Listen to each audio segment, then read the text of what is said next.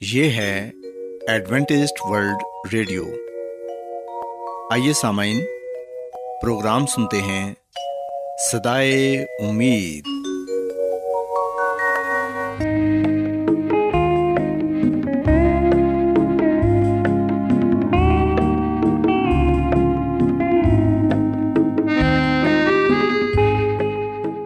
سامعین، پروگرام سدائے امید کے ساتھ میں آپ کی میزبان فرا سلیم اور صادق عبداللہ خان آپ کی خدمت میں حاضر ہیں۔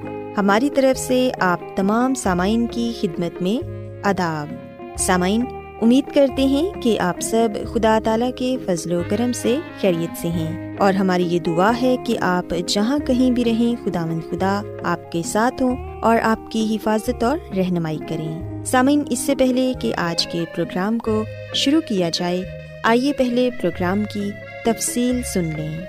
پروگرام کا آغاز ایک گیت سے ہوگا اور اس کے بعد خاندانی طرز زندگی کا پروگرام فیملی لائف اسٹائل آپ کی خدمت میں پیش کیا جائے گا۔ اور سامعین، پروگرام کے آخر میں خدا تعالیٰ کے پاکلام سے پیغام پیش کیا جائے گا۔ تو سامعین، آئیے آغاز اس خوبصورت گیت سے کرتے ہیں۔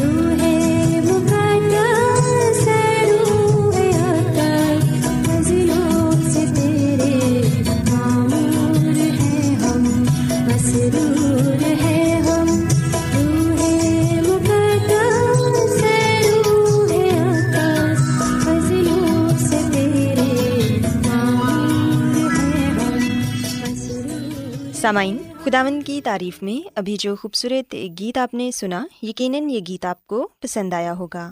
اب وقت ہے کہ خاندانی طرز زندگی کا پروگرام، فیملی لائف اسٹائل آپ کی خدمت میں پیش کیا جائے۔ سامعین، آج کے پروگرام میں میں آپ کو یہ بتاؤں گی کہ سوشل میڈیا کے ہمارے معاشرے پر کون کون سے منفی اثرات مرتب ہوتے ہیں۔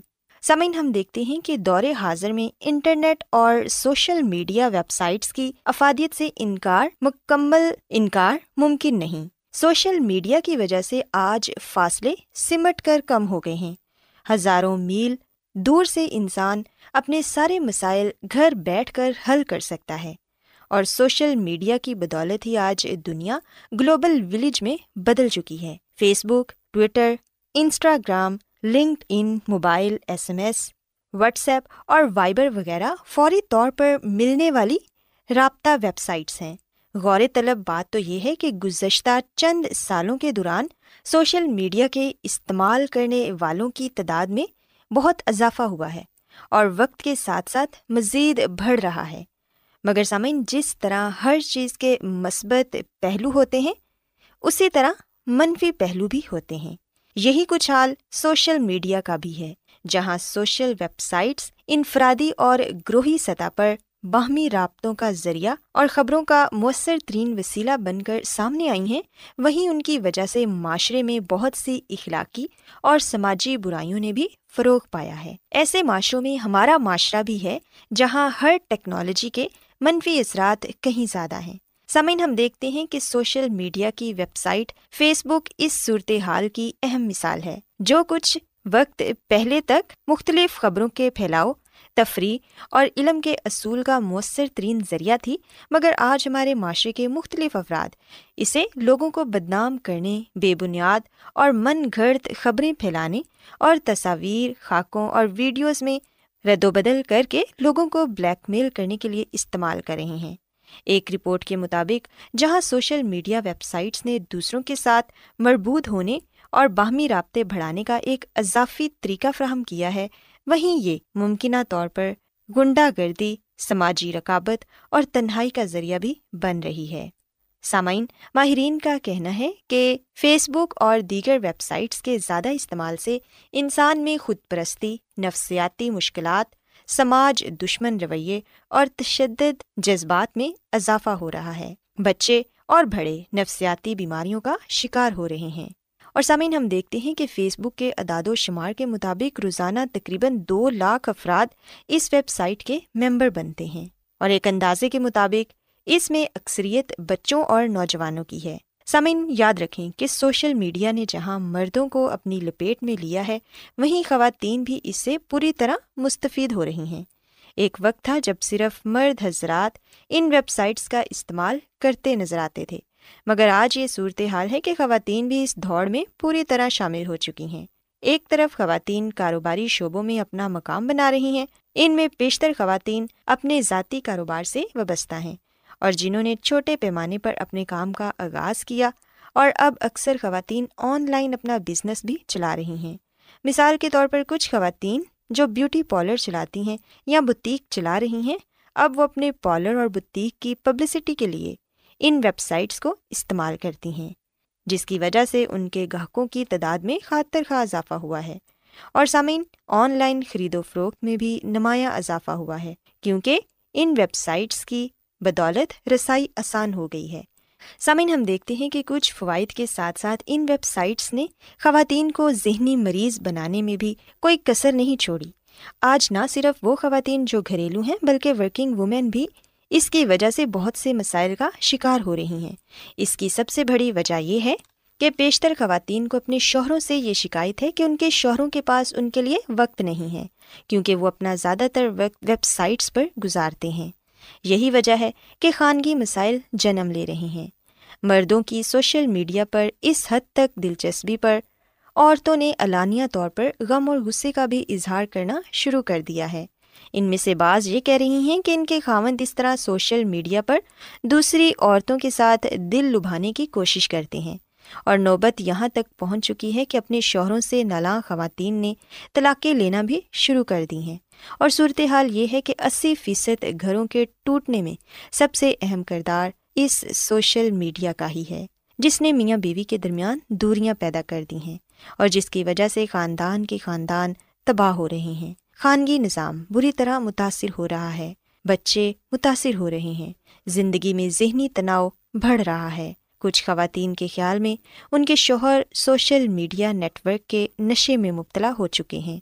اور وہ یہ بھول چکے ہیں کہ ان کا کوئی خاندان بھی ہے اور وہ اپنا سارا وقت پوری پوری رات موبائل نیٹ ورک اور چیٹ روم اور مختلف گروپس میں گفتگو کرتے ہوئے نظر آتے ہیں اور بیوی اور بچوں کو نظر انداز کرتے ہیں کیونکہ انہیں نت نئی لڑکیوں سے چیٹ کرنے میں زیادہ مزہ آتا ہے اور وہ اپنی بیویوں سے ناراض رہتے ہیں چنانچہ ایسی خواتین مسلسل تکلیف دہ عمل سے گزر کر ڈپریشن کا شکار اور مختلف بیماریوں میں مبتلا ہو رہی ہیں اور بے خوابی اور عدم تحفظ کا شکار ہو کر چڑچڑی ہوتی جا رہی ہیں۔ شک و شبہ کا شکار ہونے کی وجہ سے لڑائی جھگڑا گھر کا سکون تباہ کر دیتا ہے۔ اور بہت سی خواتین تو اس صورت حال میں ہر وقت اپنے شوہروں کی جاسوسی میں لگی رہتی ہیں، جس کی وجہ سے گھر اور بچے متاثر ہو رہے ہیں۔ اور یہ چیز معاشرے کے لیے نقصان کا باعث ہے۔ سامعین، سماجی رابطوں کی ویب سائٹس نے جہاں فاصلوں کو کم کیا ہے، وہیں اس کے وسیع منفی اثرات سے بچے بھی متاثر ہو رہے ہیں۔ ایک تازہ ترین رپورٹ کے مطابق سوشل میڈیا پر زیادہ وقت گزارنے والے بچوں کے جذباتی اور سماجی نشو نما میں تاخیر ہو سکتی ہے، کیونکہ وہ زیادہ وقت مجازی دنیا میں گزارتے ہیں، جس کی وجہ سے ان کی ذہنی صحت بھی متاثر ہو رہی ہے۔ ہر روز اپنا زیادہ وقت سوشل ویب سائٹس پر گزارنے والے بچوں میں جذباتی مسائل اور خراب رویہ پایا جاتا ہے۔ اس کی وجہ یہ ہے کہ آج کے دور میں بچوں نے اپنی تعلیم اور کتابوں سے زیادہ سوشل میڈیا میں دلچسپی لے لی ہے۔ سمعین غرض سوشل میڈیا ویب سائٹس کا استعمال لوگوں کو جہاں کچھ فائدے پہنچا رہا ہے، وہیں بہت سی اخلاقی اور معاشرتی برائیوں میں بھی مبتلا کر رہا ہے۔ لوگوں کی زندگی میں سکون ختم کرنے کا سبب بن رہا ہے۔ ضرورت تو صرف اس بات کی ہے کہ ہر شخص اس کا استعمال کرنا مناسب سیکھے اور خود کو ان چیزوں کا عادی بنانے کی بجائے صرف ضرورت کے تحت ان سے فائدہ اٹھانے کے لیے استعمال کریں تو ہر قسم کی پریشانی اور مسئلے سے بچا جا سکتا ہے۔ سو سامعین، میں امید کرتی ہوں کہ آج کی باتیں آپ کو پسند آئی ہوں گی اور آپ نے اس بات کو سیکھا ہوگا کہ کس طرح سوشل میڈیا کے منفی اثرات سے ہمارا گھر، ہمارا خاندان اور ہمارا معاشرہ متاثر ہو رہا ہے۔ سو ہمیں یہ چاہیے کہ ہم سوشل میڈیا کا مناسب استعمال کریں اور صرف فائدے کے لیے اس کا استعمال کریں، نہ کہ بے وجہ اس کا استعمال کر کے اپنے خاندان کے لیے پریشانی کا باعث بنے سو میری یہ دعا ہے کہ خدا مند خدا آپ کے ساتھ ہوں اور آپ کو اور آپ کے خاندان کو اپنی ڈھیروں برکتوں سے نوازیں۔ کیا آپ بائبل کی مقدس پیشن گوئیوں اور نبوتوں کے سربستہ رازوں کو معلوم کرنا پسند کریں گے؟ کیا آپ دنیا کے ایسے رجحانات کے باعث پریشان ہیں جو گہری طریقے کا اشارہ دیتے ہیں؟ ایڈوینٹسڈ ورلڈ ریڈیو سنتے رہیے جو آپ سب کے لیے صدائے امید ہے۔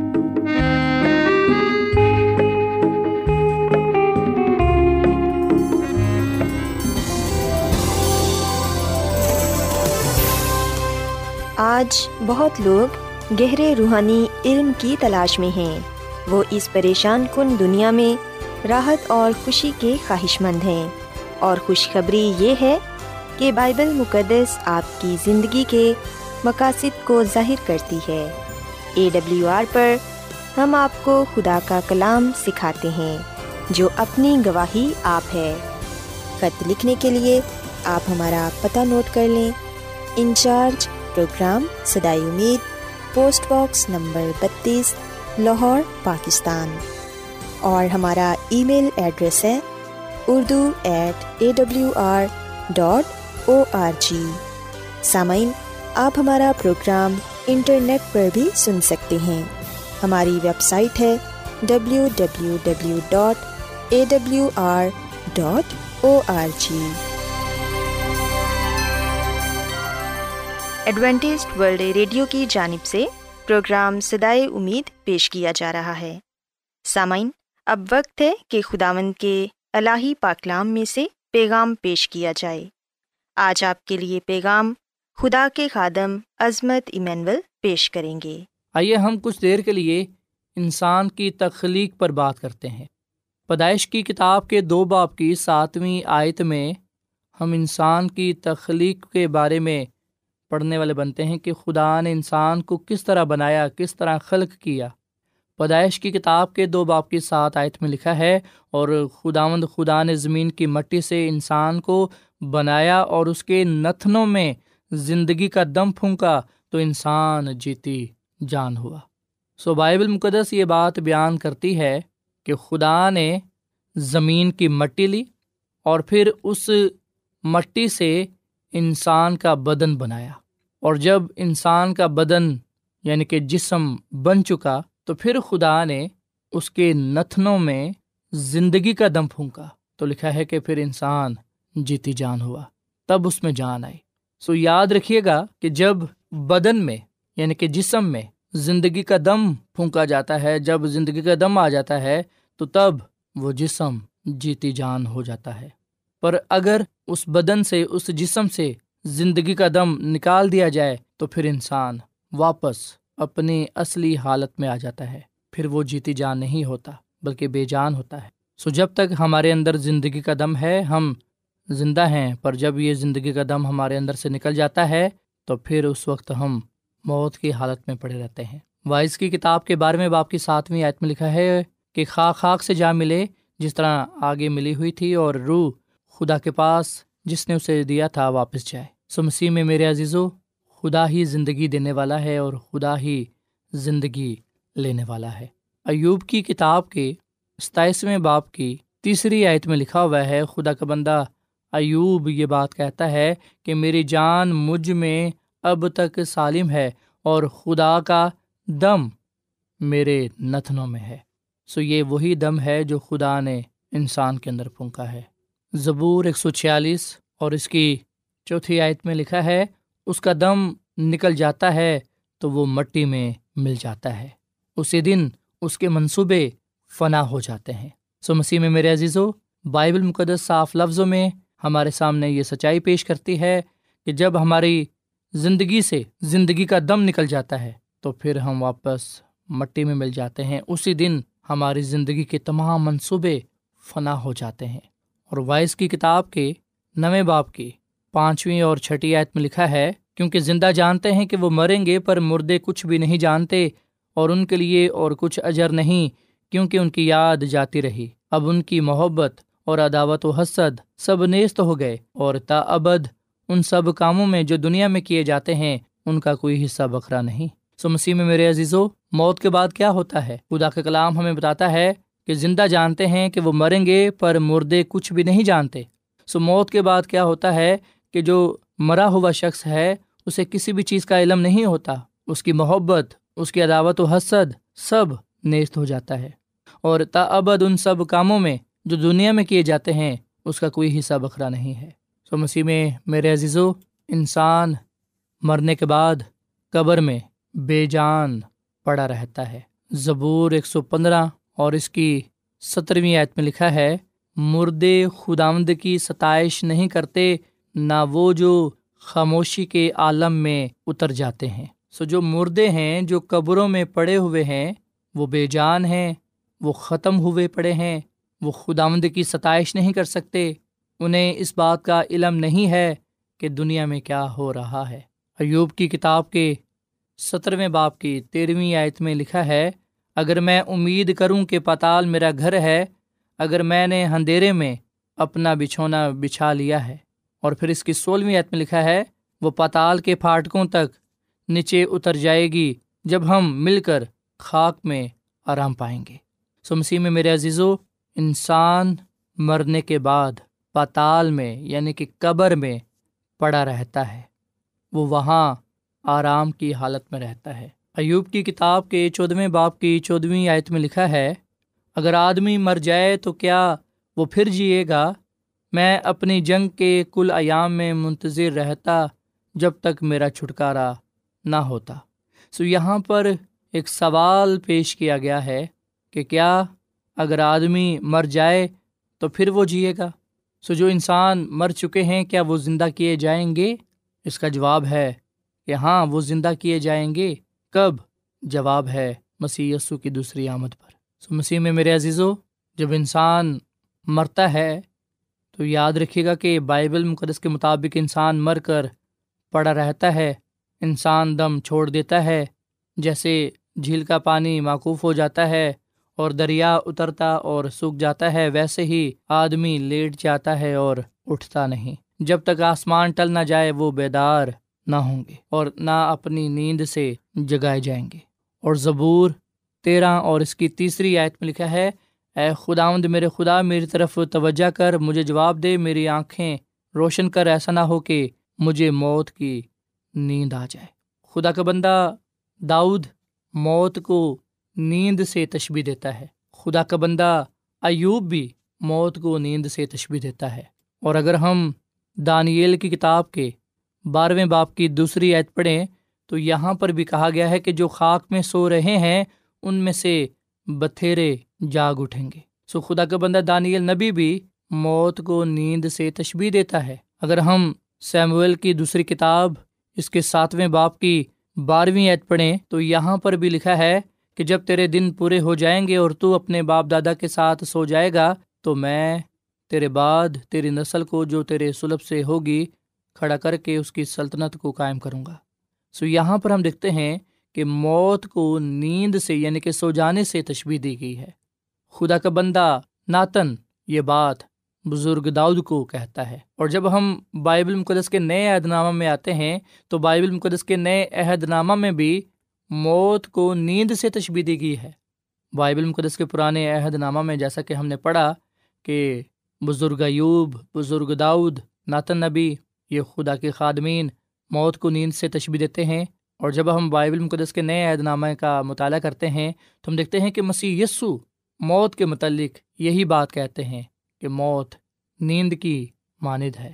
جیسا کہ ہم یونا کی انجیل کے گیارہویں باپ میں اس بات کا ذکر پاتے ہیں کہ مسیح یسو نے اپنے دوست لازر کو زندہ کیا۔ سو ہم خدامد کے کلام میں اس بات کو پڑھتے ہیں کہ خداوند یسو مسیح اپنے دوست لازر سے محبت رکھتا ہے۔ لیکن جب وہ مر گیا اور جب مسیح یسو تک یہ خبر پہنچی کہ لازر کو مرے ہوئے چار دن ہو گئے ہیں، تو وہ مریم اور مارتھا کے پاس آیا۔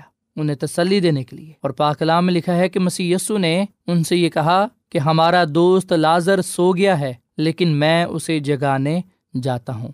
سو مسی نے خود اپنی زبان مبارک سے موت کو نیند سے تشبیح دی۔ شاگردوں نے جب مسی کے اس کلام کو سنا تو انہوں نے کہا کہ اے خداوند، اگر وہ سو گیا ہے تو بچ جائے گا۔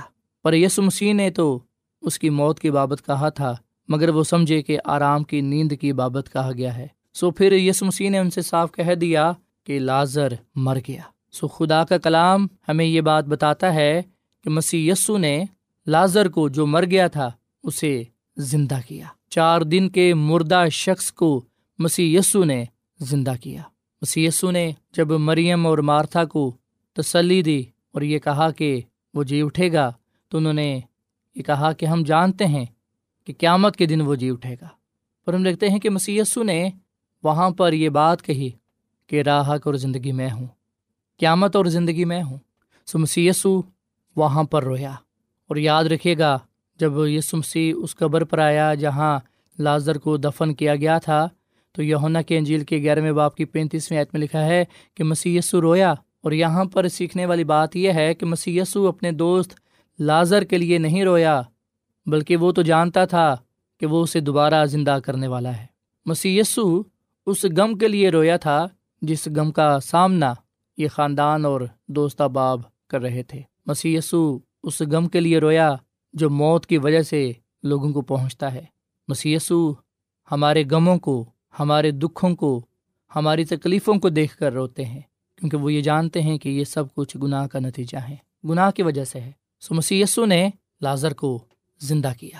سو مسیح میں میرے عزیزو، یہ واقعہ جس میں ہم دیکھتے ہیں کہ چار دن کے مردہ شخص لازر کو زندہ کیا جاتا ہے مسی سے زندہ کرتا ہے۔ یہ واقعہ اس شاندار واقعے کی طرف اشارہ کرتا ہے، جو مسی کی دوسری آمد کے وقت رونما ہوگا۔ قبریں کھل جائیں گی، جنہوں نے مسیح یسو کو اپنا نجات دہندہ تسلیم کیا ہوگا، وہ زندہ کیے جائیں گے اور ہمیشہ ہمیشہ کے لیے مسیح یسو کے ساتھ رہیں گے۔